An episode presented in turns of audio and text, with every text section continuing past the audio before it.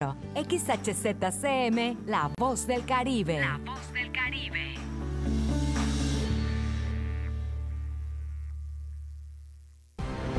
Ha llegado el momento de estar al tanto del acontecer de la noticia que se genera al momento. Sí, ha llegado en punto de las 12 con Porfirio Ancona. Comenzamos.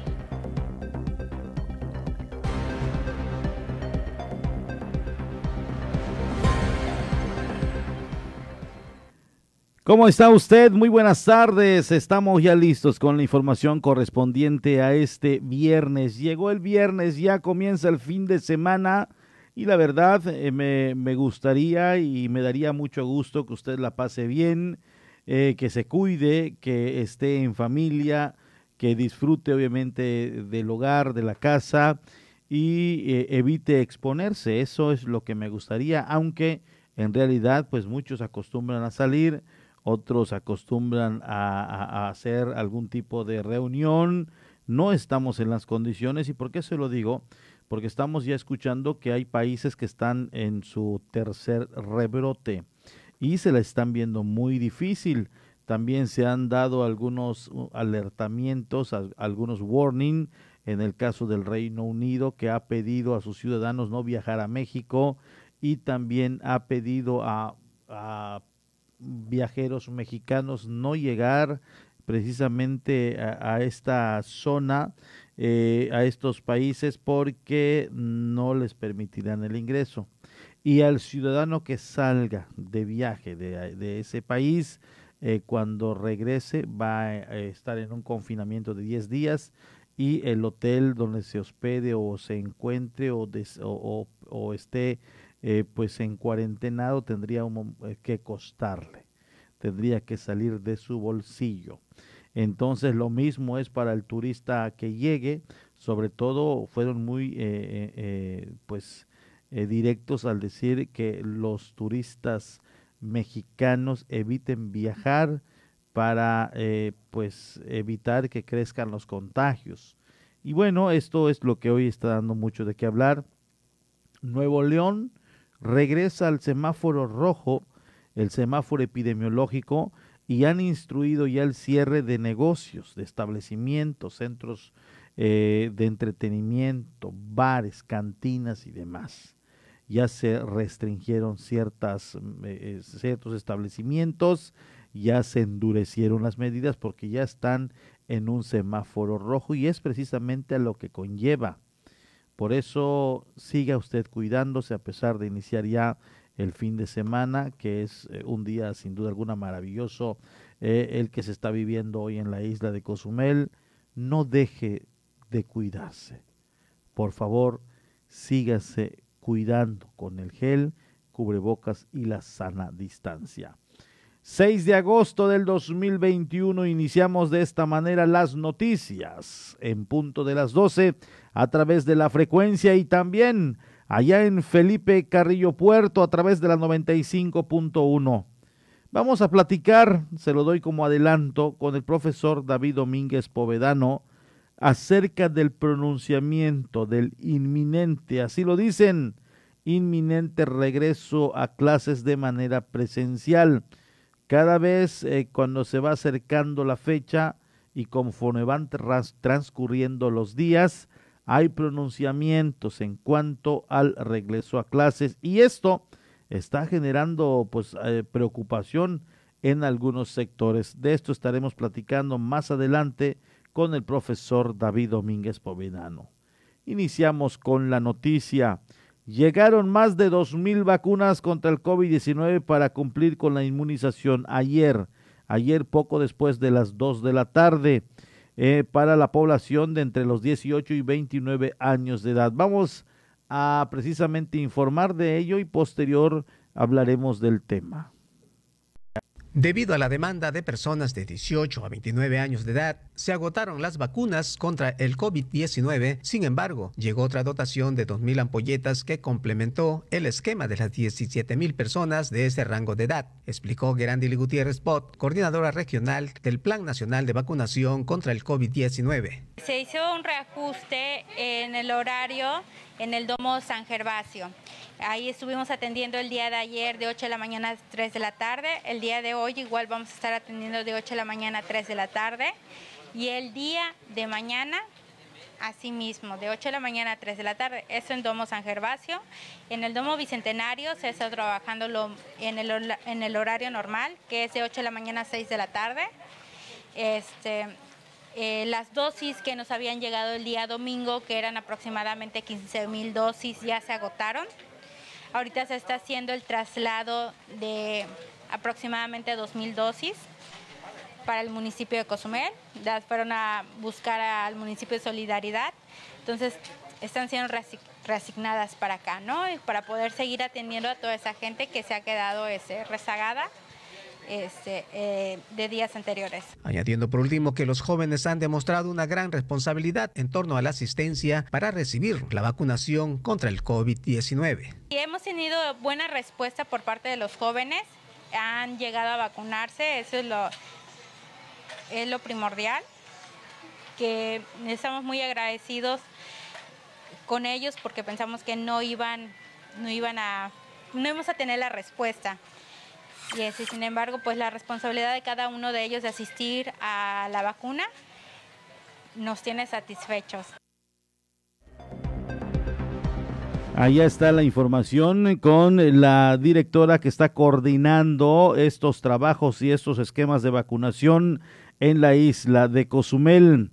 Nos vamos con ella, la tenemos ya en línea telefónica a manera de actualización de temas. Ya prácticamente ha finalizado. Hoy por la mañana me decía que eran mil dosis que se habían dividido en ambos domos, en ambos lugares y que se estarían aplicando. Al parecer estos ya están agotados y obviamente eh, pues está muy agradecida con la comunidad. También algunos contratiempos, alguna situación de inquietudes, es normal, pero hay que decirlo. No fueron llamados en los días que fueron convocados y esto, como siempre, pues generó ciertas inquietudes. Pero primeramente hablar eh, con eh, pues de este trabajo que se hizo durante esta campaña de cinco, de cinco días. Geraldili, muchas gracias por atender nuestra llamada. Muy buenas tardes. Hola, buenas tardes, Porfirio. Eh, muchas gracias por el espacio que, has, que siempre me has realizado para poder brindar la mejor información a los ciudadanos en el municipio de Cozumel. Oye, pues platícanos eh, cómo estuvieron estos cinco días. Yo lo consideré pues más tranquilo que en otras ocasiones. ¿Qué nos platicas? Así es, este, durante los cuatro días que, los primeros cuatro días que estuvimos vacunando, fueron eh, muy tranquilos. Los jóvenes que tenían que acercarse a vacunar, que era un rango de 18 a 29 años, fueron muy pacientes, fueron amables, venían con los requisitos ya eh, que se les solicitaba ya la mano. Eh, el día de hoy ya finalizamos, estuvimos atendiendo a personas rezagadas de, de diferentes edades, ¿no? Que por alguna situación no pudieron acercarse a su convocatoria adecuada Pudo ser de 60 años y más, 40, 49, 50, 59, o hasta esa última de 30, 39 años. Ahora, Geraldili, eh, la situación aquí es que hoy por la mañana se generó cierta inquietud porque algunos eh, no pudieron acceder a esta vacuna, pero me decías que se detectó que estaba llegando gente de fuera. No generalizamos, no todos los que estaban en la fila, pero esto generó obviamente la inquietud. ¿Qué nos dices al respecto? Así es, este, tenemos, ese, fuimos detectando situaciones donde gente de Benito Juárez, Solidaridad, Tulum, bajaba a vacunarse, llegaba a vacunarse a cualquiera de los dos puntos que teníamos activos y pues ya venían con un, un modus operandi, ¿no? Venían con la identificación de dichos municipios y aquí solicitaban una copia del comprobante de domicilio. Pues tenemos que recordar que las dosis que fueron asignadas al municipio de Cozumel es bajo el padrón del INE que tenemos en el municipio de Cozumel, que aproximadamente eran 17 mil personas. El día, y tenemos que recordar igual que el día domingo nos fueron asignadas 10, eh, 15 mil dosis y ayer fueron nos fueron asignadas dos mil más entonces, aplicamos un poco más del padrón que se tenía destinado en el municipio de Cozumel. Tuvimos que ser un poco más estrictos el día de hoy para poder erradicar estas, eh, esta situación, ¿no? Y pues sobre todo cuidar que los ciudadanos del municipio de Cozumel pudieran adquirir este, su vacuna. Ahora, a estos que venían de fuera, Geraldili se les decía que aguanten, que eh, esperen al final y si hay un sobrante, pues obviamente se les aplicaba o qué eh, mecanismo se aplicó en ese sentido. Así es, este, se les fue invitando, no se les negó la vacuna, este, como se les, se les ha mencionado en otras jornadas de vacunación, porque no es la primera jornada de vacunación que hemos detectado estas situaciones.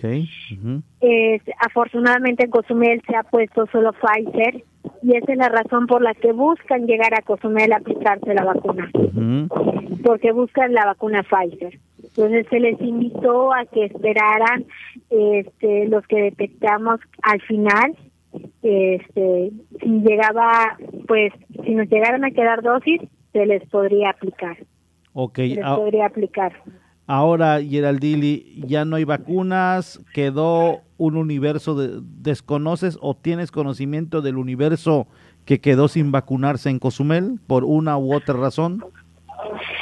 Bueno, de los ciudadanos en el municipio de Cozumel que teníamos en fila, aproximadamente eran 50 personas ya las demás personas que detectamos eran personas de diferentes lugares.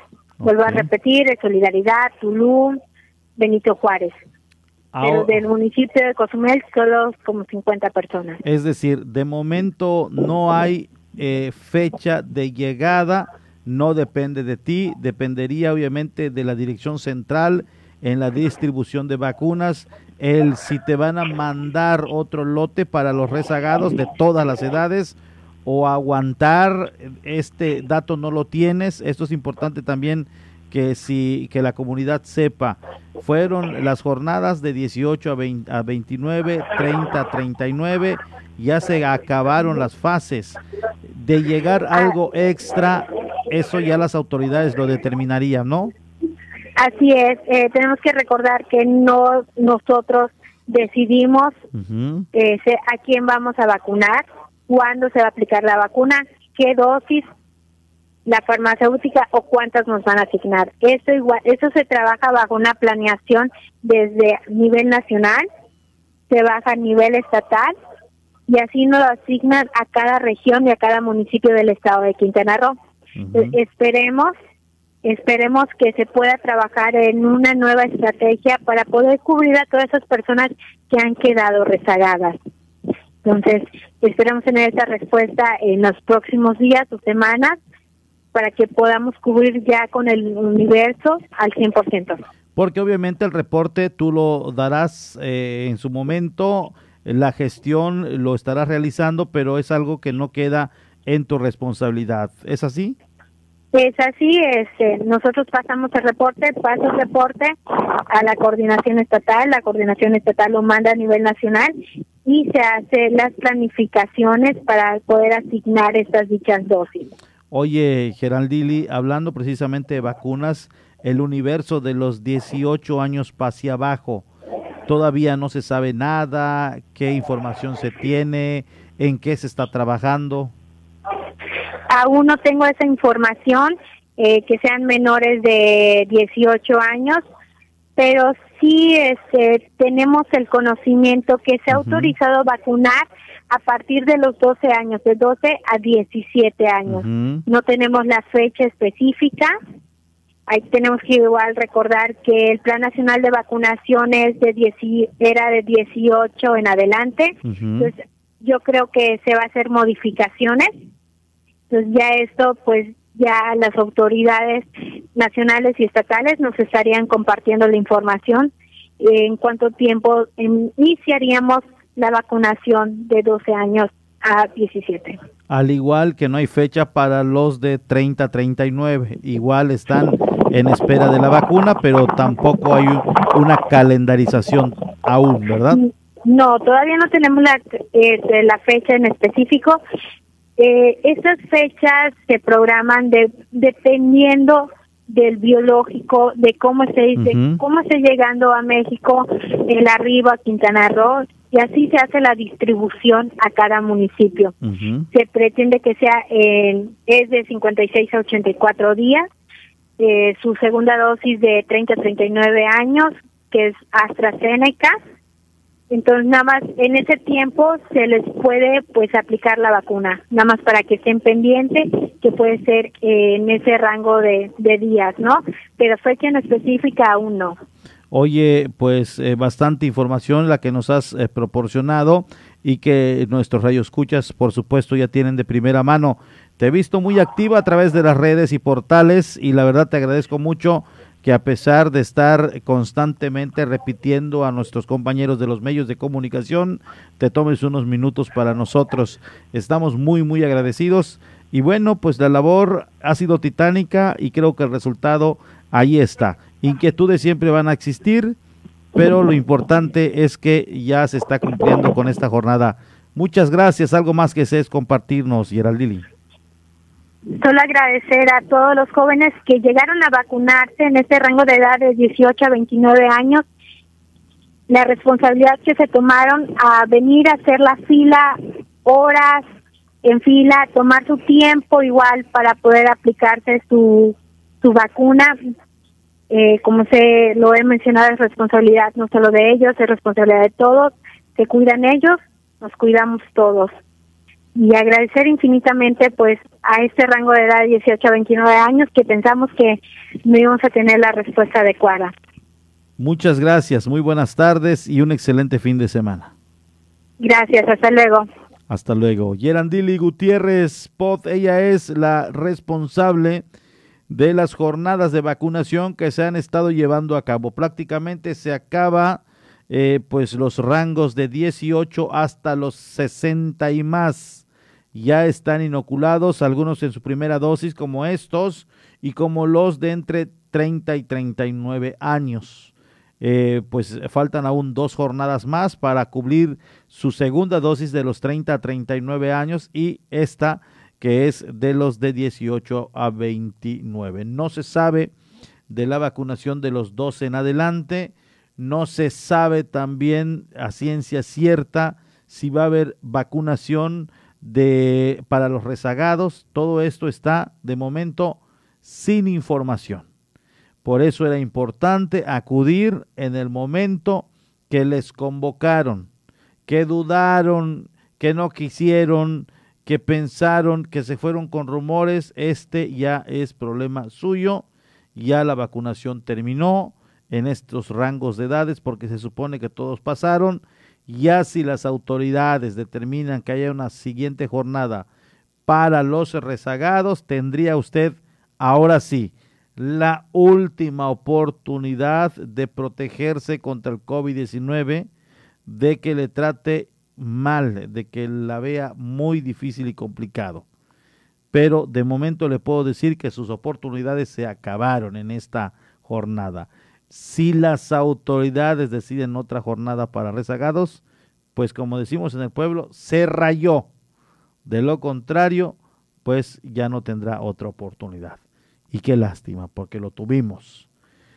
Vámonos a la información de la Doche Vele, posterior a un corte y volvemos.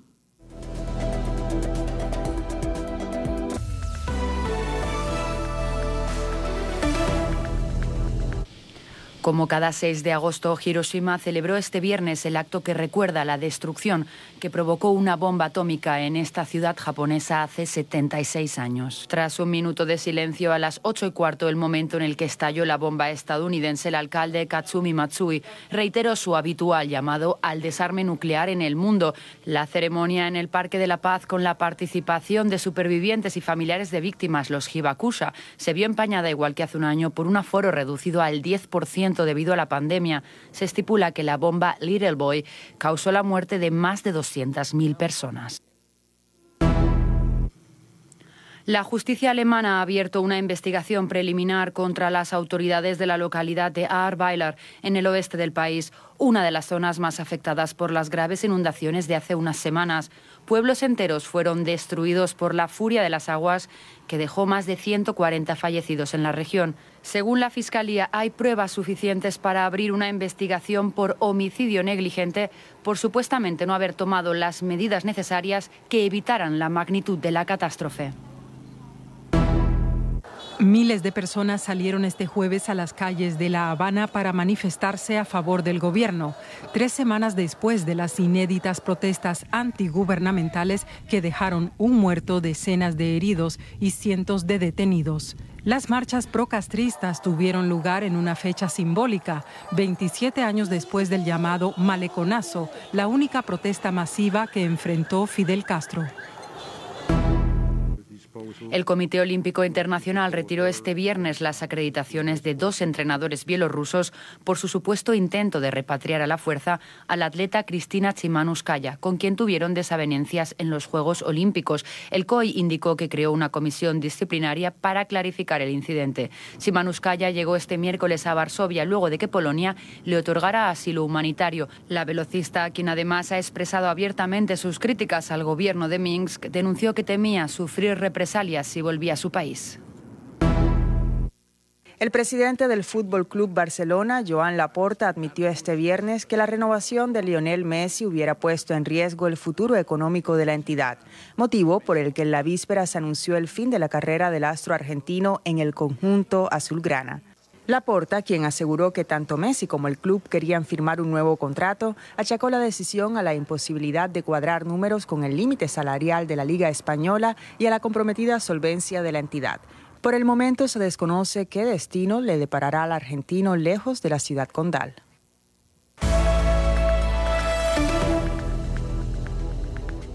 Vamos a una pausa. Estás en punto de las 12.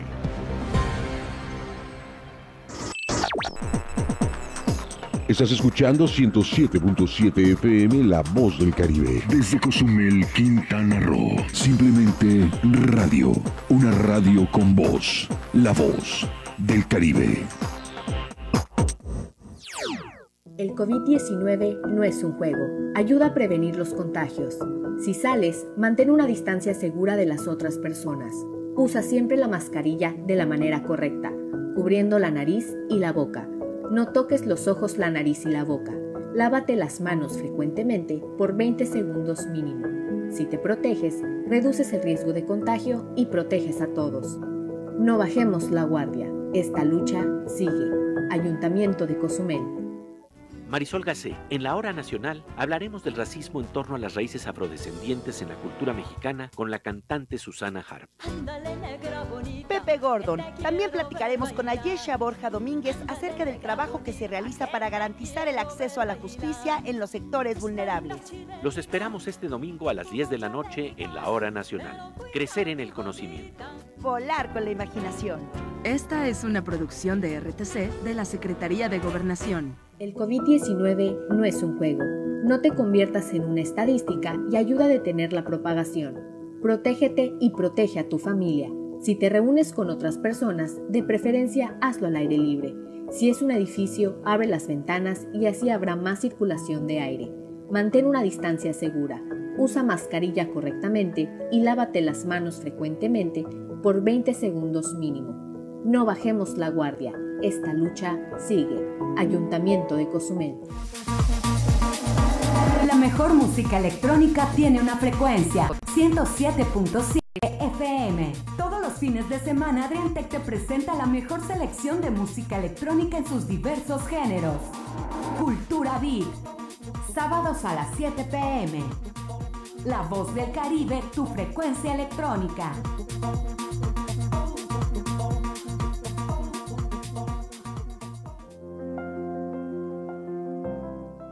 Temporada de huracanes 2021. Conoce el sistema de alerta temprana para ciclones tropicales. Alerta amarilla, peligro moderado. Acercamiento, preparación, alejamiento, seguimiento. La alerta amarilla se establece cuando una perturbación se ha acercado a una distancia tal que haga prever el impacto de la línea de vientos de 63 km por hora en un área afectable en un tiempo de entre 60 y 12 horas dependiendo de su intensidad. Se emitirán boletines cada 6 horas. La población deberá mantener mayor atención a la información oficial, conocer la ubicación de los refugios temporales, tomar medidas de autoprotección y estar preparado para una posible evacuación. Recuerda, en esta temporada de huracanes, la prevención es la mejor opción. Ayuntamiento de Cozumel. En 107.7 FM, La Voz del Caribe, ha llegado el tiempo de hacer mirada global y saber lo que sucede en el mundo a través de la ONU en minutos. De lunes a viernes a las 11 de la mañana y a las 5 de la tarde, aquí en 107.7 FM, La Voz del Caribe, La Voz del Mundo. La voz del Caribe. 107.7 FM.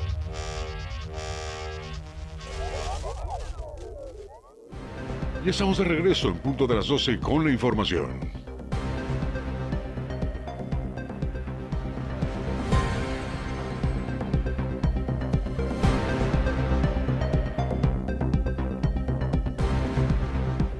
Gracias a todas las personas eh, que nos están en estos momentos sintonizando, también a través de la 95.1, donde estamos enlazados de manera simultánea, ambos, ambas cabinas allá en Felipe Carrillo Puerto. Muchas gracias a todos. De esta manera, continuamos con la información. Le doy a conocer que la CONAM colocó letreros restrictivos de pesca en diversos puntos del área natural protegida Así lo dio a conocer su director. La Comisión Nacional de Áreas Naturales Protegidas llevó a cabo la instalación de letreros en varias zonas de playa para informar a la comunidad de la prohibición de practicar la pesca, sobre todo en lugares donde se ha detectado a personas realizando estas acciones, comentó Fernando Orozco Ojeda, director de la CONAMP. Y una de las obligaciones que tiene la CONAM es poder lograr esa infografía sobre prohibiciones. ¿no? Eh, en algunos letreros que hemos podido obtener a través de mecanismos alternativos de solución de por alguna persona que conmutó este, su pena es establecer letreros prohibitivos, sobre todo identificar que dentro del parque, o al menos la zona de inicio del parque, no se permite la pesca desde la orilla y tampoco la pesca desde el agua.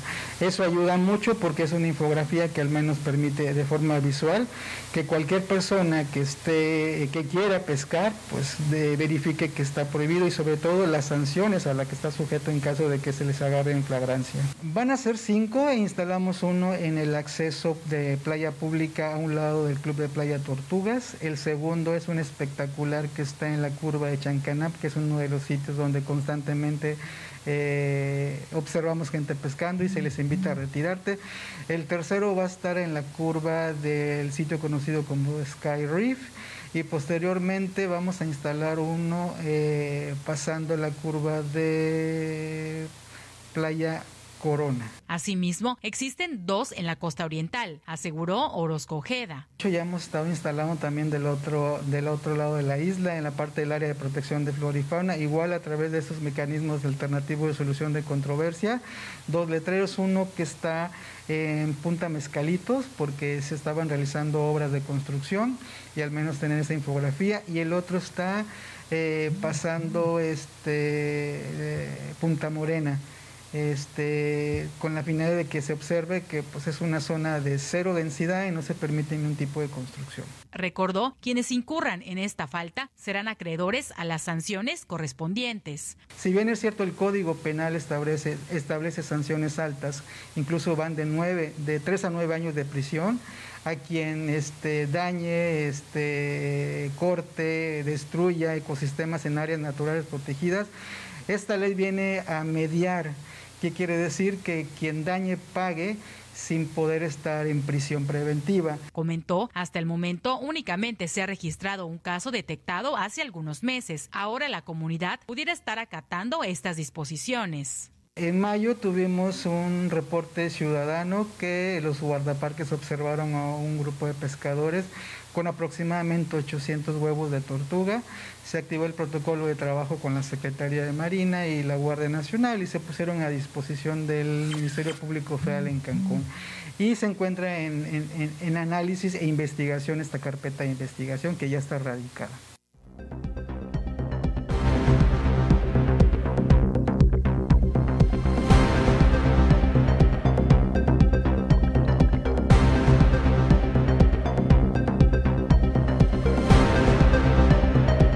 Muchas gracias a las personas que nos están mandando mensaje. Eh, quiero obviamente leer uno que nos llegó. Dice, muy buenas tardes. Una pregunta, ¿se acabaron las vacunas para los rezagados? Según hoy les toca, sí, ya se acabaron desafortunadamente la vacuna para las personas rezagadas. Ya están acabadas las vacunas. Em, eh, no se sabe, de momento hay información, digo, no hay información de que haya una jornada para rezagados, de momento no lo hay. Eh, obviamente ya se envió el, el, informe de que quedó gente todavía, ya es una decisión que se toma a nivel nacional, que se envía a los estados y los estados a las diversas regiones a través de la Secretaría de Salud. Entonces, sí, lamentablemente la persona que nos pregunta esto, ya se agotaron las vacunas de esta jornada que duraron, que duró cinco días, desde el lunes hasta hoy, y que hoy precisamente le tocaba a las personas rezagadas. Eh, así nos lo dijo Gerandili Gutiérrez, quien es la coordinadora o directora de los programas de vacunación contra el COVID-19. Muchas, muchas gracias por comunicarse con nosotros.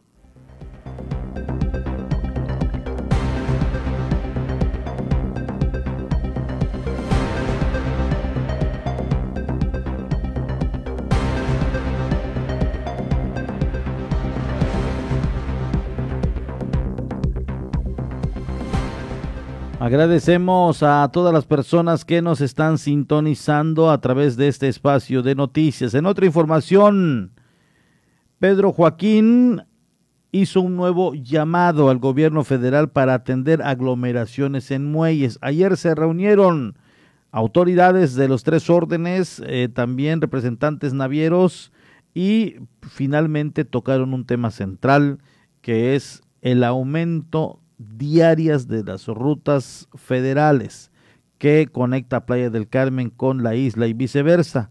Así lo dieron a conocer ya en, en un comunicado. Escuchemos.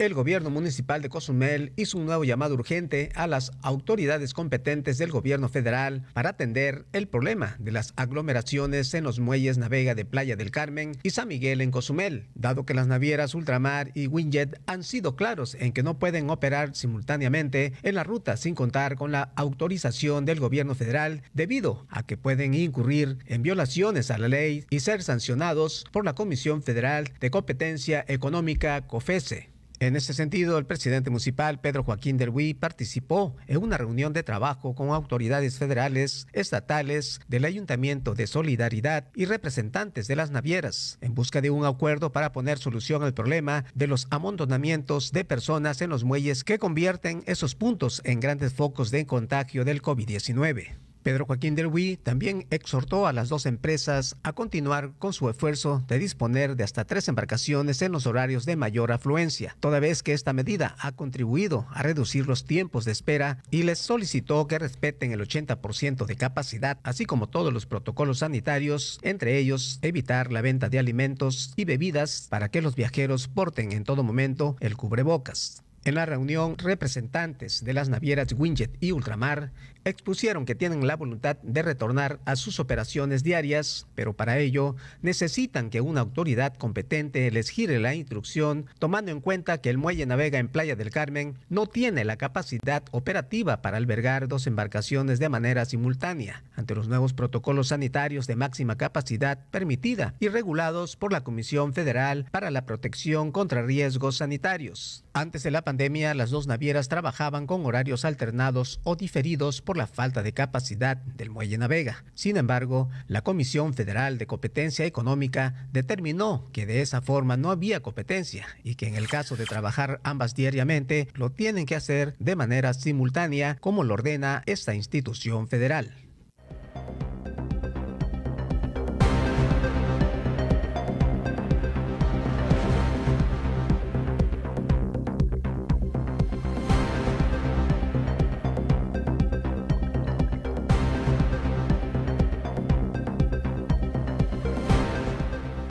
Ya lo tenemos en línea telefónica al profesor David Domínguez Povedano. Hoy nos llamó mucho la atención precisamente algo que posteó a través de las cuentas donde pues obviamente dice textualmente se declara actividad esencial la educación por lo que el regreso a clases presenciales es inminente, es decir, viene.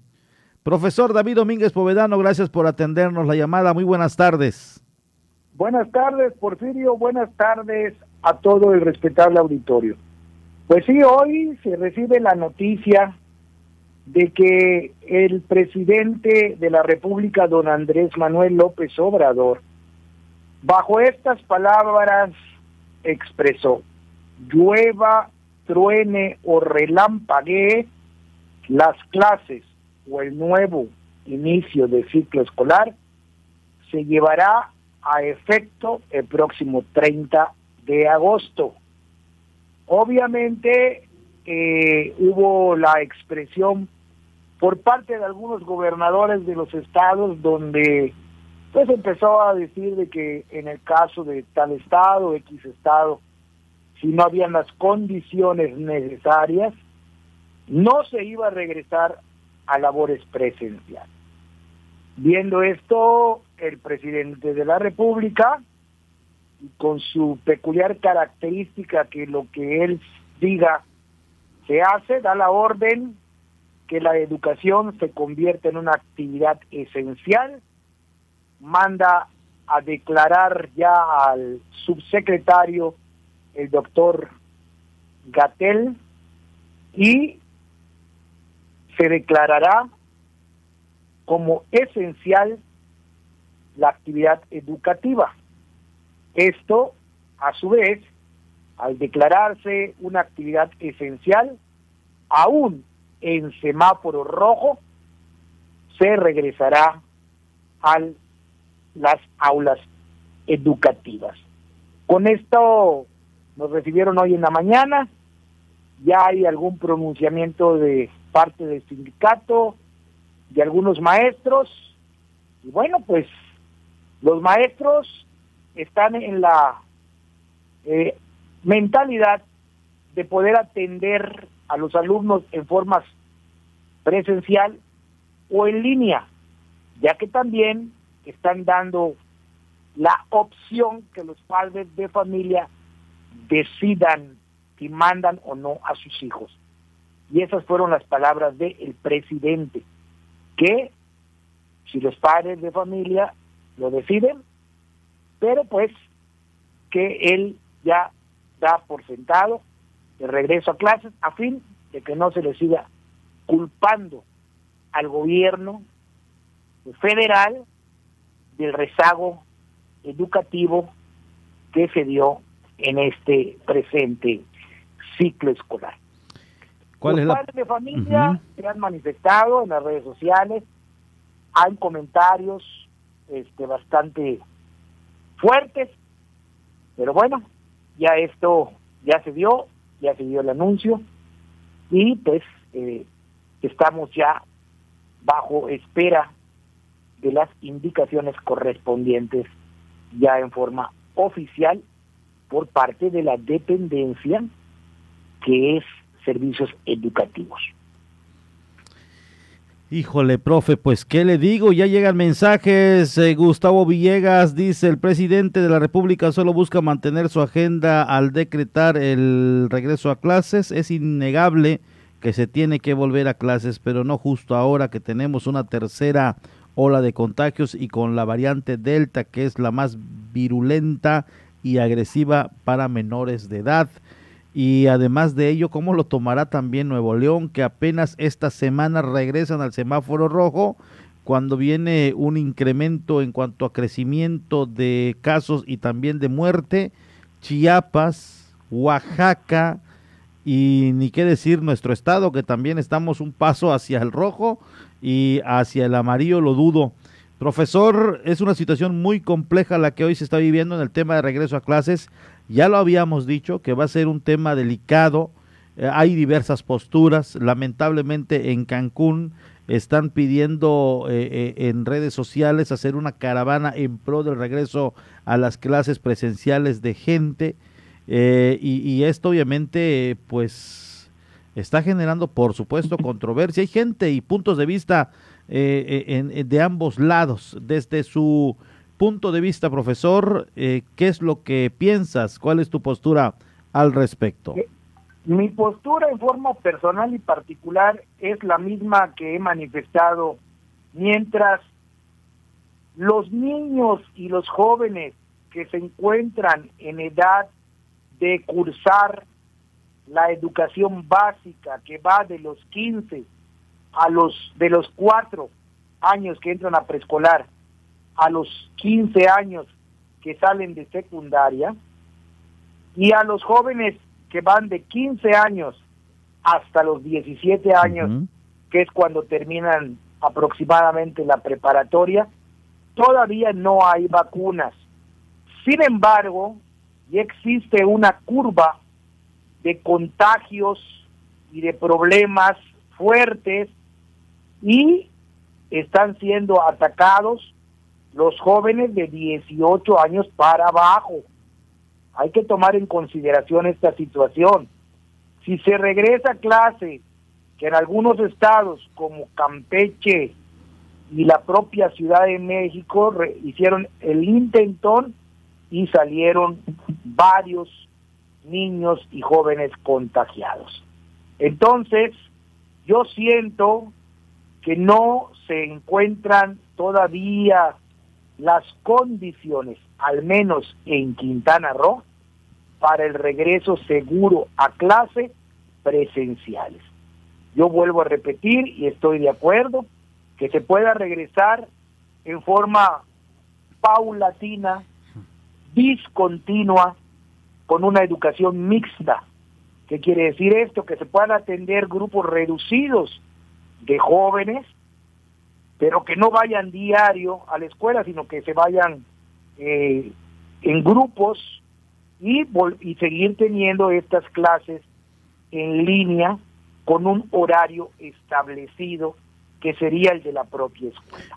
Oye, profe, yo voy con esta situación. Yo eh, daba unas ideas medio descabelladas. Ya ves que a veces eh, cuando uno está aquí frente al micrófono y los temas comienzan a fluir y también se empiezan a encender así los foquitos, las eh, neuronas que nos quedan como que empiezan a pensar. Y obviamente yo lo dije y no me escuchabas. Ahora que me vas a escuchar, tú me vas a decir si pudiera ser una opción o no. Y si es viable, tú también pudieras llevarlo hasta allá, hasta esa cúpula donde se reúnen y tocan diversos temas eh, de educación yo decía, si tienes un grupo de 20 niños, o ponle que hasta 30, no sé de a cómo estén, eh, el número más común de niños al, interior de un aula, creo yo que está entre los 30 y 35, ¿no es así? 40 alumnos. 40 alumnos. Bueno, yo decía que pudiera haber la posibilidad de que en la mañana vaya un grupo menor, el 50% si lo quieres ver de esta manera, y en la tarde vaya el otro, el otro 50% y que sea de a tres horas, que no hayan recreos y que no hayan espacios de comida. Es decir, el niño llega 8 de la mañana, llega bien desayunadito, a 11 de la mañana se retiran a sus casas en el turno vespertino que el otro sector o el otro número, los otros 15, 18, 14, 20, lleguen a las tres y media de la tarde, 4, y ahorita que está pues todavía a las 7 de la noche muy claro, de 4 a 7 el otro grupito. sin recreos, sin horas de alimentos, es decir, tienen que llegar comiditos y bañaditos y ahí tiene cierto control, porque el control se puede dar en las horas de recreo, cuando se junten con otros niñitos. Puede ser también y que a la entrada sea a las 7.55 un grupo, 8, que de cada 5 minutos, no sé. Y esto puede hacer eh, que vaya de manera tal vez diaria, números reducidos, y, al no haber recreos ni mucho menos en horas de comida, pues no va a haber como que estas reuniones o aglomeraciones. Entran a tu salón, cumples el procedimiento, protocolos, todo lo demás, eh, si van a tener las caretitas, lo que ustedes consideren, terminan y se van. Un lado entran y en el otro lado salen esto pudiera ser de esta manera. Claro, lo estamos platicando eh, tú y yo, profesor, pero es algo que se tiene que llevar hasta las mesas de negociación. O, o si esta idea puede ser contraproducente, ¿qué me dices tú como maestro? No se pudiera hacer. Simple y sencillamente, si yo divido un grupo que se encuentre 50% en la mañana y el otro 50% en la tarde, y los grupos del turno vespertino, recuerda que las escuelas son de ambos turnos. Entonces, el grupo de la tarde, ¿dónde quedaría? Entonces, ya es, un ya es una cuestión de capacidad de infraestructura, tal vez si lo llamamos. Efectivamente. Okay. Recuerda que, que si es una escuela de un solo turno, pues sí. Ahora, también tienes que tomar en cuenta el horario laboral. Si yo voy a trabajar prácticamente en la mañana con el mismo grupo y en la tarde con el mismo grupo, estoy dando más tiempo de lo que debo de dar que como profesor. Y tomar en cuenta que hay profesores que trabajan en la mañana en una escuela y en la tarde trabajan en otra escuela. Entonces, esta situación pudiera complicarlo.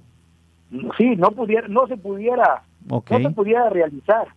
¿Por qué? Porque el maestro que da clase en la mañana tiene un da clase en la tarde, ¿cómo, ¿cómo le va a hacer? Sí, tiene una plaza de tarde. Efectivamente. Los maestros tienen a veces plazas en la mañana y plazas en la tarde. Sí, sí, sí. Y nivel secundaria te complica, porque allá son por horas.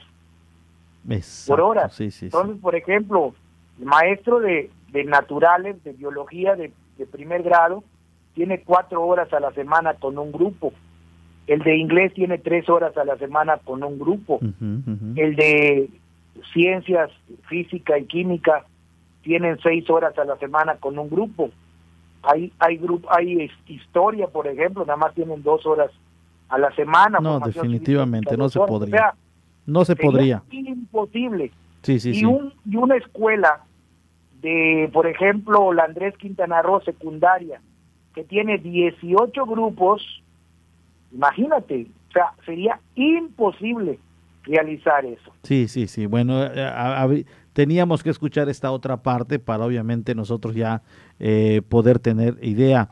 Nos dice eh, Gustavo Villegas, dice, ¿quién va a correr con los costos de preparación y de acondicionamiento de las escuelas? Están en pésimas condiciones, eso lo sabemos todos. y obviamente, pues sabemos de que nuestro gran amigo Manuelito Conrado se nos adelantó, dice, no hay aún un representante en el tema de la seca en la isla y bueno, eh, esta situación complica. Eh, ¿qué, ¿qué, es lo que pasa en estos temas, profesor? Sobre todo en esta primera pregunta, ¿quién corre con los gastos y reparación de escuelas? Definitivamente la reparación y los gastos de, la, de las escuelas corre por parte de eh, la misma escuela. Si no existe un dinero, porque la Secretaría no destina algún recurso económico para poder reparar la escuela, a menos que sea de infraestructura, que se esté cayendo algo y que peligre, entra lo que se llama la dependencia de IFECRO, que va, checa la escuela y ve si si la reparan o, ve qué hace, ¿no? Pero si no, el, el, el poder sanear y todo eso tiene que correr por los mismos apoyos de los padres de familia. No hay más. La, la escuela, los directores de las escuelas no tienen un recurso que en un momento dado la Secretaría aporte para la escuela en sí. Y por ejemplo hay escuelas eh, acá en, la, en el macizo continental que tengo entendido, hay una secundaria muy específica que conozco, eh, que no tiene luz eléctrica desde que pasaron los famosos ciclones, lo han reportado los directivos desde hace bastante tiempo y hasta el santa día, el santo día de hoy, no se ha reparado por parte de las autoridades educativas, porque estamos hablando que es eh, un transformador, una, eh, una planta, etcétera, para poder echar a andar todo esto y vale cuesta mucho dinero. Las autoridades pues no lo han hecho. Estoy hablando de las escuelas públicas. Entonces, definitivamente los gastos tenemos que ver como directivos dónde los sacamos para poder salir. Sin embargo, ya hay fechas para la limpieza de las escuelas que es 12, 13 y 14 creo de, de, este mes de agosto, ya la otra semana. Tenemos que estar realizando esta actividad porque así nos los marca la Secretaría de Educación nosotros como directivos pues tenemos que cumplir. Oye, profe, eh, pues eh, allá está, nos ha dado otra noticia acerca de estos de estas fechas de limpieza. Hay un recurso del IFECRO, esto es a nivel estatal, eh, vendría también o podría destinarse un recurso federal para obviamente en la cuestión de infraestructura, de cómo rehabilitarlas, también las adecuaciones que se tienen que hacer, si es que se requieren de adecuaciones.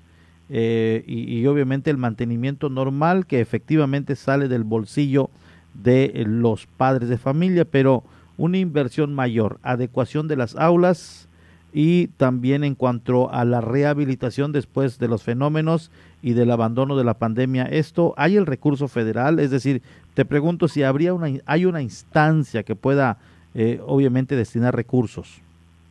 Y FECRO es la que va a checar las escuelas y ve en qué puede apoyar.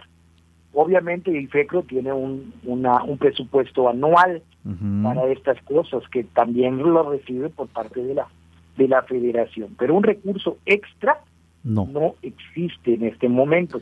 Acuérdate que las partidas presupuestales se aprueban un año anterior para ser ejercidas en el año siguiente. Ahorita la partida presupuestal de 2021 ya está dada y hecha. Yo no sé si consideraron en esta partida presupuestal que precisamente el regreso de clases y la infraestructura de las propias escuelas esté dañada y haya algún recurso para esto. Porque recuérdate que entonces este, el próximo, hasta el próximo año va a haber recurso fiscal para el año 2022. Entonces en este momento yo desconozco si existe un un, un recurso extra, pero para mi personal punto de vista, en el sentido de que son presupuestos que, que un año antes se dan o se destinan, pues ya están etiquetados, ¿no? Entonces, si existe el, recurso, pues van a las escuelas que, que lo necesitan. Y a veces ellos mismos determinan que no es necesaria la intervención por parte de ellos y obviamente tiene que salir de recursos que los propios padres de familia otorgan a las escuelas. Tú me acabas de decir, profesor, que ustedes como directivos buscarán la manera de, buscar el recurso.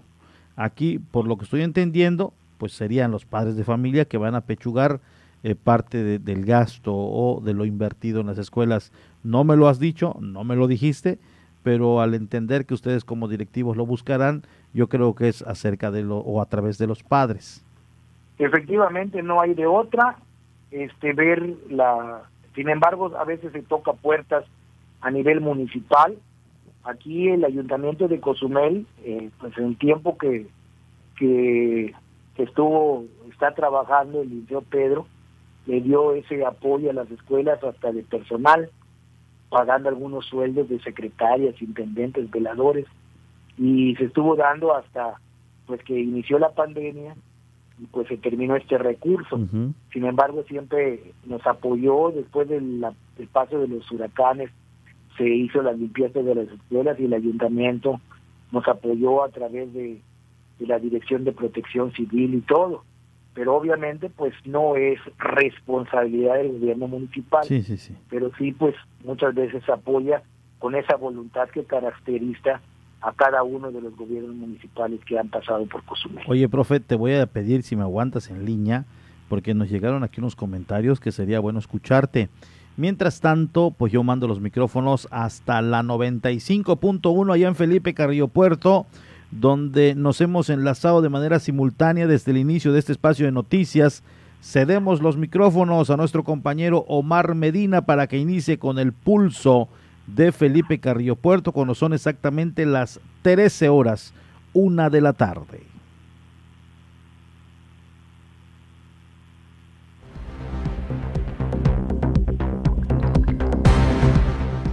Regresando aquí a la isla de Cozumel, el resto del tiempo no se podría tomar en línea con respecto a las horas de clase de los maestros y hablando de que un sector estaría en la mañana y, y otro sector en la tarde.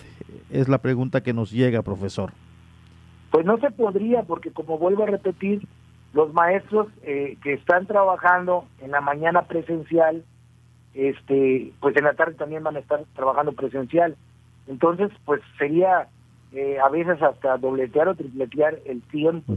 Como vuelvo a repetir, eh, a veces pensamos en un maestro, pero en un maestro secundaria, imagínate, no es solamente un grupo, sino son varios grupos que tienen. Por ejemplo, el maestro de, de educación artísticas que trabaja en una secundaria, secundaria de tiempo completo, tiene 18 grupos. Imagínate, échale pluma, 18 grupos por 40 alumnos. ¿Cuántos alumnos atiende a la semana? Sí, sí, sí. Sería imposible, prácticamente. Sí. Buenas tardes, soy la señora Rodríguez. Mi comentario al respecto de lo que comentan es que un año escolar se puede reponer en caso extraordinario, pero la vida de un estudiante jamás se recupera. Yo sigo bien con las clases virtuales y mis hijos se han adaptado perfectamente. Pues es algo, es algo que, que hemos hecho muchos, profesor, tanto maestros como alumnos y padres. Nos hemos adaptado a la tecnología y si le das un muy buen aprovechamiento, pudiera ser el mismo aprendizaje o la misma enseñanza que estar en la aula. Es prácticamente lo mismo, Porfirio. Lo que también acá sucede, y hay que decirlo, que a veces no hay voluntad del padre de familia. Así es. El padre de familia deja al hijo y el hijo y el padre de familia nunca se acerca a ver qué está haciendo, si está cumpliendo, si no está cumpliendo. Y después, cuando se da cuenta que el muchacho ya reprobó, mira, ha pasado ahorita que cuando salieron las calificaciones de este último periodo, vieron que el, el hijo no tenía calificación, enseguida los padres de familia empezaron a llamar por teléfono buscando la manera que les respondamos los directivos de las escuelas para saber qué podían hacer porque sus hijos habían reprobado. Y entonces yo me pregunto, ¿por qué no checaron todo esto cuando fue repetitivo?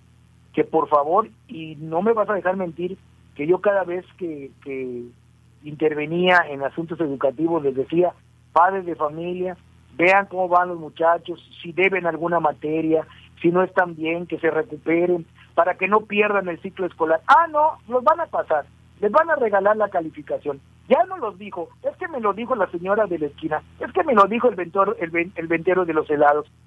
Cuando yo se los dije que esto no iba a suceder, y no me vas a dejar mentir que lo comenté, y entonces cuando ven ya ahogado al niño, quieren sacarlo del pozo. Aquí es una responsabilidad de las autoridades educativas, nosotros como directivos, de los maestros, de los padres de familia y de los alumnos. Con alguno de estos que falle, el alumno va a ser el que salga perjudicado. Sí, sí, sí, sí. Así es. Oye, profesor, te agradezco mucho estos minutos eh, que nos has dedicado. Eh, como siempre, nos sirve mucho, nos ayuda, nos orienta y estoy muy, muy agradecido de que nuestra audiencia pues cuente con tu presencia en estos micrófonos. Muchas gracias y yo vuelvo a repetirles, Los muchachos que no acreditaron están a tiempo, acérquense, ya regresan los maestros del próximo 15 de agosto, regresa toda la plantilla laboral, los directores ya prácticamente regresamos, este, estamos ya eh, próximamente ya a, comenzar nuestras actividades y bueno pues este hagan que no vayan a perder su año los muchachitos pónganse una vez en contacto con sus maestros sobre todo los que no acreditaron debido a alguna materia de educación secundaria que va para preparatoria o educación primaria que van para secundaria que no está perdido el ciclo escolar 2020-2021 21, pero tienen que poner el esfuerzo tanto padres de familia como alumnos. Muchas gracias, profesor. Excelente fin de semana y muy buenas tardes. Buenas tardes. Allá tienen al profesor David Domínguez Povedano. Siempre, siempre es importante escucharle. Ángel Bloss, buenas tardes. Disculpe una pregunta. ¿Se terminaron las vacunas? Me comentaron y necesito confirmar por favor, de antemano, gracias. Sí, mi estimado Ángel, se acabaron las vacunas, ya no hay vacunas en Cozumel y esto sucedió desde hace ya a eso de las 11 de la mañana, creo que un poquito antes, quedaban mil vacunas de ayer a hoy, se dividieron de a 500 en cada, en cada módulo de vacunación y se fueron rápidamente. Ya no hay vacunas, no se sabe si habrá otra jornada para puro rezagado, porque obviamente son los que quedan, independientemente de los que faltan, que es de 30 a 39 y de 18 a 29. Cabe hacer mención que eh, a estos, eh, cuando lleguen estas vacunas, solo va a ser de segunda dosis. Es decir, si hay gente que no se la aplicó, no tendrá la oportunidad ya de aplicarla al menos que venga una siguiente jornada de vacunación. Es triste, es lamentable que no acudieron cuando se les llamó, pero pues así lo ha mencionado Geraldili Gutiérrez Poto. Nos vamos a la ONU, la información humanitaria posterior a un corte y volvemos. Estas son las noticias más destacadas de las Naciones Unidas con Jordi Trujols. Afganistán se encuentra en estos momentos en un peligroso punto de inflexión, advirtió este viernes ante el Consejo de Seguridad la representante especial del secretario general para Afganistán, Deborah Lyons. La responsable de la misión de asistencia de las Naciones Unidas en ese país recordó que durante las últimas semanas la guerra en Afganistán ha entrado en una nueva fase más mortífera y destructiva, y que durante los dos últimos meses los talibanes capturaron zonas rurales que sirvieron como base para lanzar ataques a grandes ciudades. Los primeros informes sugieren que los talibanes han capturado hoy la capital de la provincia de Nimros. También se han producido intensos combates en el norte de Afganistán. Se trata de un claro intento de los talibanes de apoderarse de los centros urbanos con la fuerza de las armas.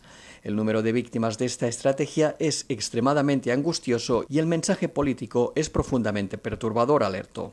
Lyons recordó que se esperaba una disminución de la violencia cuando se firmó el acuerdo entre Estados Unidos y los talibanes en febrero de 2020, al inicio de las conversaciones entre el gobierno y los talibanes y cuando las tropas internacionales abandonaron el país, pero que en ninguno de los tres casos se ha producido el efecto deseado.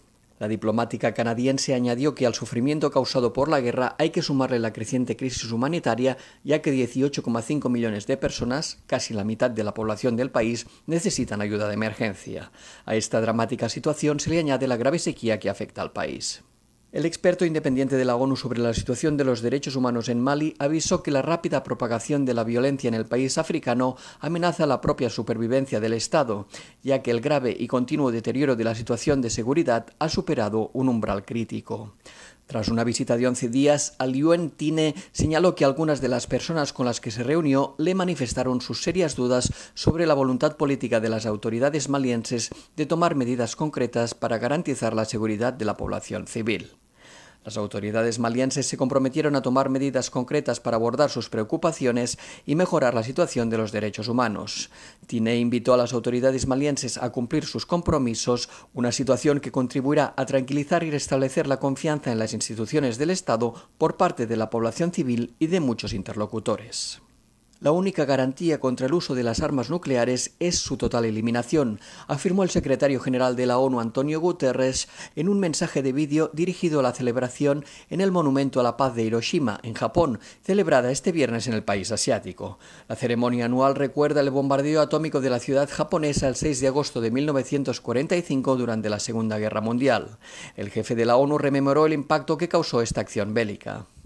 En este día, hace 76 años, una arma nuclear provocó un sufrimiento inimaginable a los habitantes de esta ciudad, matando a decenas de miles de personas al instante, a decenas de miles tras el bombardeo y a muchas más en los años siguientes.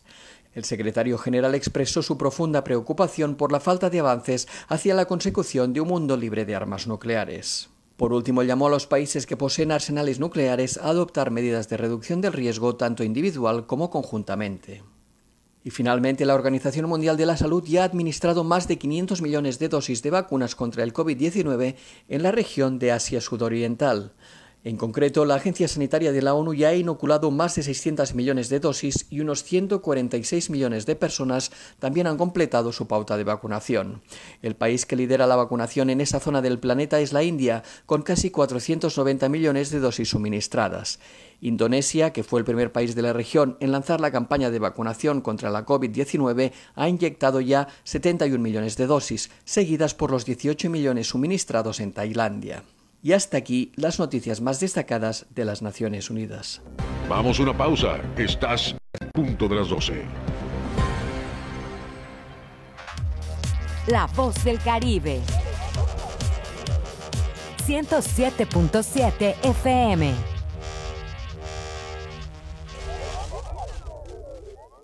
Una de las cadenas televisivas y radiales más famosas del mundo, la Deutsche Welle de Alemania, llega a nuestra estación. 107.7 FM presenta cápsulas de información general, de cultura y noticias que forman parte de lo que sucede en todo el mundo. Mantente en sintonía con 107.7 FM y escucha a la Deutsche Welle, aquí en La Voz del Caribe, donde somos radio. El COVID-19 no es un juego. No te conviertas en una estadística y ayuda a detener la propagación. Protégete y protege a tu familia. Si te reúnes con otras personas, de preferencia hazlo al aire libre. Si es un edificio, abre las ventanas y así habrá más circulación de aire. Mantén una distancia segura. Usa mascarilla correctamente y lávate las manos frecuentemente por 20 segundos mínimo. No bajemos la guardia. Esta lucha sigue. Ayuntamiento de Cozumel. Temporada de huracanes 2021. Conoce el sistema de alerta temprana para ciclones tropicales. Alerta naranja, peligro alto. Acercamiento alarma, alejamiento alarma. La alerta naranja se establece cuando una perturbación tropical se ha acercado a una distancia tal que haga prever el impacto de la línea de vientos de 63 km por hora en un área afectable en un tiempo de entre 36 y 6 horas dependiendo de su intensidad. Se emitirán boletines cada 3 horas. La población deberá atender las instrucciones de las autoridades. Evacuar zonas y construcciones de riesgo.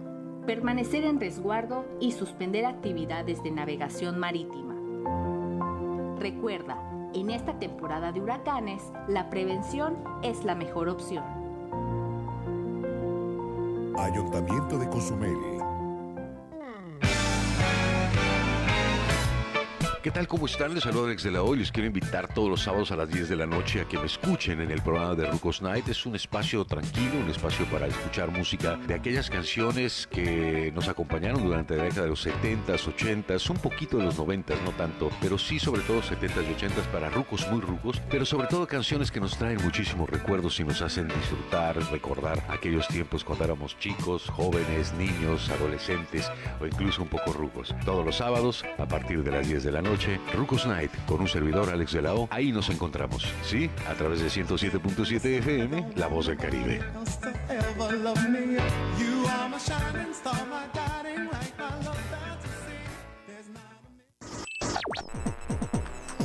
Estás escuchando 107.7 FM La Voz del Caribe. Desde Cozumel, Quintana Roo. Simplemente radio.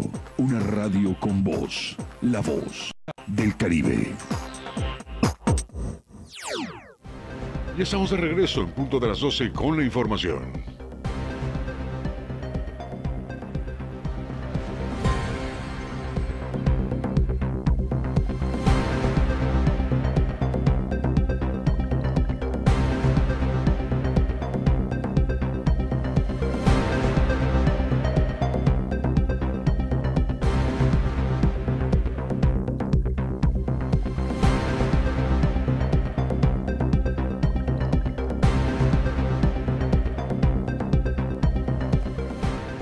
Regresamos, muchas gracias a todos los que nos siguen y están siempre atentos a la noticia, la información de este medio de comunicación. Ayer, ayer estuvo el Breeze, estuvo el Vista y el Equinox.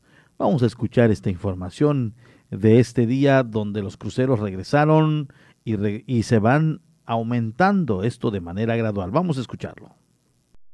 Tres cruceros en un mismo día para Cozumel. Se trata del Celebrity Equinox, que lo hace por primera ocasión. Asimismo, el Carnival Vista y el Carnival Breeze, que de igual forma hicieron su arribo a la isla, expresó Pedro Hermosillo, director de turismo. Por primera ocasión en la nueva normalidad, en la época pospandemia, tres grandes cruceros arriban a la isla de Cozumel, el Carnival Vista, el Carnival Breeze y el Celebrity Equinox. Desde muy tempranas horas de la mañana, 7, 7.30, se empezaron a percibir los, los arribos y eh, pues en particular comentarte que el barco Celebrity Equinox es la eh, primera ocasión que toca puerto en Cozumel. Llegó con 2.113 personas entre pasajeros y tripulantes, que ya los barcos Carnival Breeze y Carnival Vista habían arribado anteriormente desde el mes de julio pasado. Y bueno, pues estamos muy contentos ya que vemos la actividad turística en clubes de playa, en tours,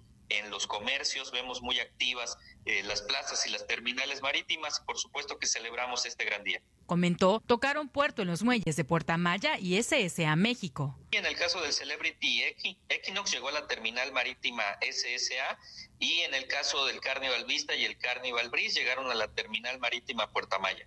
Tenemos programado para este mes de agosto el arribo del barco NCL, el Jim, eh, programado para el 20 de agosto en la terminal marítima de Punta Langosta.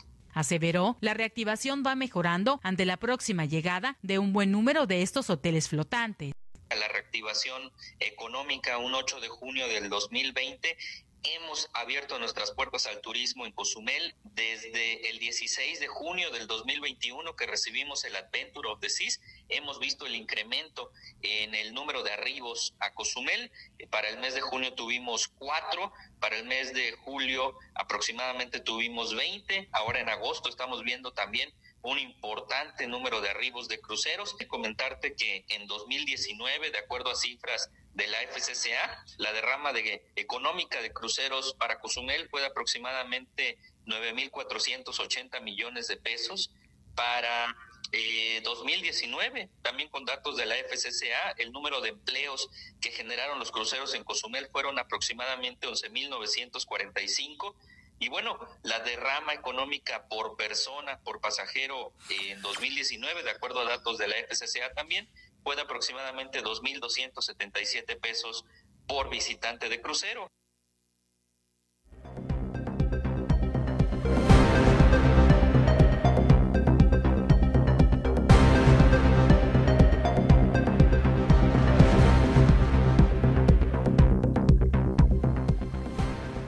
Ahí está la información que nos dan a conocer. Locatarios de Plaza del Sol reportan ganancias con la llegada de los cruceros, aunque en un bajo porcentaje, pero dicen que ven con buena expectativa los próximos meses de mayor llegada de los hoteles flotantes. Aún es bajo el porcentaje de ganancias registradas para los locatarios de la Plaza del Sol. Jorge Poblano, quien forma parte de este sindicato, afirma pudiera haber un incremento del 5% en sus ventas con la llegada de cruceros a este destino. El porcentaje a lo que teníamos es, muy bajo, ¿no? No podemos ni manejar un 20, ni un 10, puede ser un 5%, dependiendo del día que venga eh, los cruceros que vienen, la gente que baja, la que a veces tiene oportunidad. Sabemos que a veces cuando hay un crucero al, al día, pues no se hacía nada. Dos cruceros tampoco, tenía que haber más de tres cruceros, cuatro para que la economía pues suba para todos, para que sea un derrame parejo, para, para todo lo que es el, tanto el centro como en los muelles. Ya no hablamos de temporadas bajas, como antes decía, agosto, septiembre, octubre, esperemos que esto poco a poco se vaya reanudando y esperemos que también la pandemia cese, ¿no? Hay que seguirnos cuidando, las vacunas, casi Cozumel ya vamos bien con las vacunas, por lo que se ve ya están con los 18, entonces eso va a ayudar mucho a que estos, eh, el turismo de crucero tenga más seguridad. Destacó, los turistas que arriban a la isla llegan con la incertidumbre de conocer si la población recibió la vacuna anti-COVID-19. La misma gente te pregunta, qué tanta gente está vacunada, el mismo turismo que está llegando viene vacunado, eso, eso es algo bueno. Y eso es lo que las preguntas básicas que nos hacen. ¿Quién está vacunado? ¿Cómo van? Hay muchos enfermos y eso es, es lo que va a ir ayudando. Yo creo que esperemos que en enero, febrero ya esto no esté normalizado como estaba antes, pero creo que va a estar mucho mejor, va a tener mejor, una mejoría. Manifestó, en días donde se estima llegarán más de dos hoteles flotantes, representará un aliciente para ellos. Cuando de repente te anuncian un crucero al día o dos cruceros, a veces decimos que pues dependiendo también la compañía que viene, la cantidad de gente que viene, la gente que logra subirse a un tour, la gente que logra irse a las playas, a lo mejor ahorita la reactivación, los de primera mano que tiene son las playas, son los clubes de playa, pues para eso viene, ¿no? Es el sol y creo que Cozumel es eso, ¿no? Playa, independientemente de lo que es eh, los hoteleros que vienen a bucear. Pero en cuestión de nosotros creo que sí va a depender mucho la cantidad de cruceros que haya al día. A veces puede ser uno o dos cruceros, pero si nosotros en lo personal Plaza del Sol pues hay tours, a lo mejor pues nos llega un poco más de gente, porque sabemos que esa gente busca tours de compras, entonces eso sí nos ayuda a nosotros.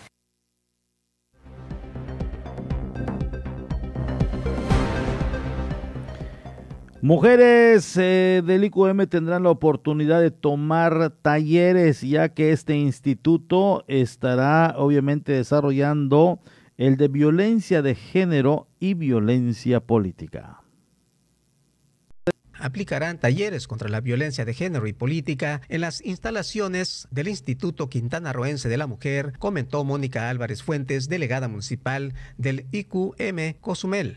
Tendremos también próximamente eh, cursos, talleres tendientes al empoderamiento de la mujer para ir erradicando la violencia, no solo la violencia de género, no solo la violencia hacia las mujeres, sino también la violencia política. Eso es parte de lo que tendremos eh, la próxima semana. Agregando la delegada municipal que en estos talleres se conocerán los temas sobre la ruta de atención, sus funciones y otros puntos dirigidos a la mujer. En estos cursos, en estos talleres que vamos a, estar promoviendo a partir del lunes, vamos a conocer estos temas, ¿sí? ¿Quiénes atienden? ¿Cuáles son las funciones? ¿Cuál es la ruta de atención? Todo ello va a venir implícito en estos, en estos cursos, en estos talleres. Por último, explicó que a partir de este próximo lunes darán a conocer los talleres que estarán dando en las instalaciones del IQM. Te estaremos informando el día lunes, ¿verdad? A través de ustedes, a través de otros medios, a través del Facebook. los cursos y talleres que tendremos abiertos a todo el público, a las mujeres particularmente, pues de alguna manera tuvimos también gracias a la difusión que nos apoyaron, eh, los cinco cursos que, que tenemos para empoderamiento de las mujeres que ya están desarrollándose, pintura en tela, eh, maquillaje, automaquillaje, eh, tenemos inglés, ah, uñas,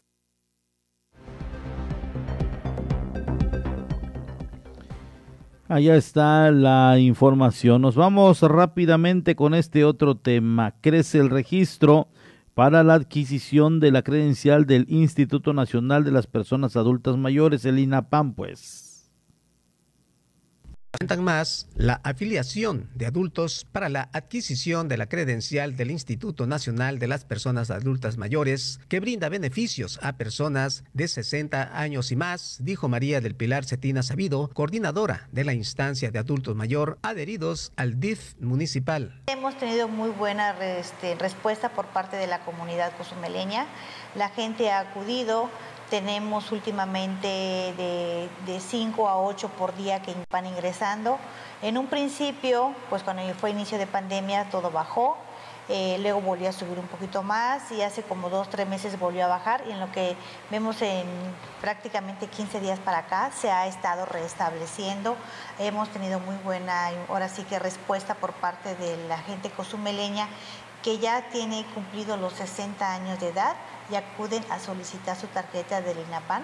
Obviamente siempre es bueno informarles también que pues, debido al tiempo que no lo dejen pasar porque reciben ellos muchos beneficios cuando ya son personas adultas o principalmente personas mayores de 60 años de edad, que puede tener esta oportunidad eh, de tenerla en las manos pues para cualquier situación que se les presente. Añadiendo al finalizar que pueden acudir a las instalaciones del Parque del DIF donde les dan información correspondiente sobre los requisitos que se requiere para la adquisición. Para obtener la tarjeta se necesita dos copias de su INE, dos fotografías tamaño infantil a color, eh, de preferencia recientes las fotos, eh, sin gorra, sin lentes y sin cubrebocas las fotografías, ¿no? Para mayor visibilidad. En dado caso que la persona, vamos a suponer, no sea de Cozumel y trae su INE de otro municipio o de otro estado de la República, también nosotros se lo podemos otorgar. Lo único que le anexamos son dos copias de un comprobante de domicilio de aquí de Cozumel.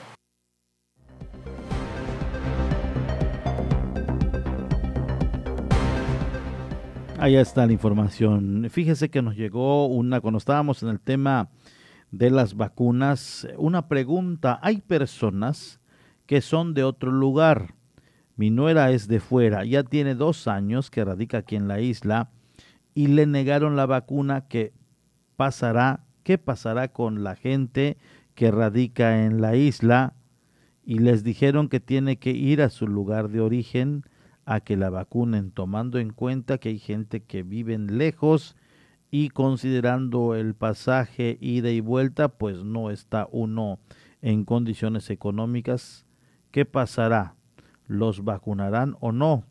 Ya que la vacuna solo se le puede negar a nadie, que no se le puede negar a nadie. Gracias por su atención. Buenas tardes.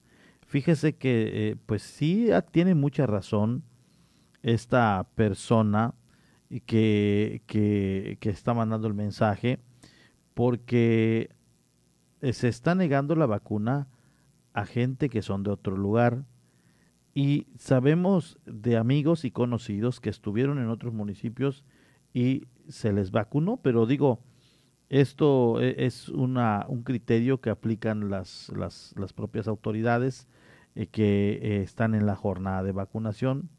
no sabría cómo ayudarle. Lo cierto es que conozco gente que se le aplicó en otros municipios y aquí en Cozumel se estaba eh, solamente respetando el INE, es decir, gente que vive aquí en la isla de Cozumel. Entonces, esto ha generado cierta incertidumbre, cierto malestar e inquietud de los asistentes a los módulos de vacunación. Eh, pero también eh, es importante hacer la mención y el comentario o la orientación o el exhorto, como usted lo quiera tomar, de que ya viviendo más de dos, más de dos años, pues ya se debió cambiar el INE a, lo que es este municipio.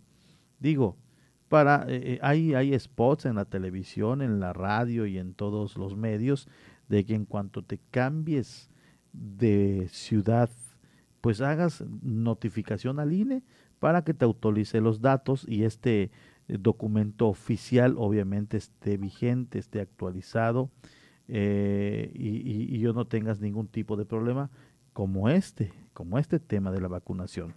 Y, así como este tema de la vacunación puede haber, pueden haber otros trámites que se tengan que estar haciendo que requieres que sea del municipio donde estás. Por lo mismo es un, es un documento gratuito para que cuando te muevas a cada lugar pues no te cueste nada, solamente tiempo, que estés disponible a las citas que te están dando, no tarda de mucho y si vas en la cita que te dan, a mí me pasó hace aproximadamente un mes que me citaron, fui cinco minutos y me la entregaron gratis. Entonces, eh, si ya está más de un año, más de mes, algunos meses en la ciudad, pues también se debió hacer el cambio. Es gratuito. Eh, no hay un costo, que eh, no tiene un costo. Entonces, digo, por si esta persona necesita hacer algunos otros trámites, esto siempre va a ser un freno y una limitante. Y hay que ser también sinceros y, viendo la realidad de una u otra manera, pues ya se sabe hacia dónde te vas conduciendo eh, a través de, de, este registro que se va haciendo en las plataformas. Pero bueno, ya estará en ellos. No hay de momento algún pronunciamiento de que se va a vacunar a la gente rezagada en una próxima campaña.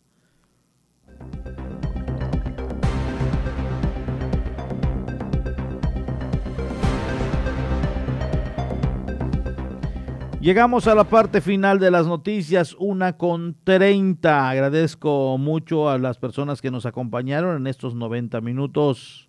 Le deseo que tenga un excelente fin de semana, una bonita tarde y muy buen provecho. La cita es a las 18 horas con más información. Muy buenas tardes y muy buen provecho. Esto fue en punto de las 12 con Porfirio Ancona, con la información más actualizada al momento, noticias nacionales, internacionales y todo sobre nuestra región.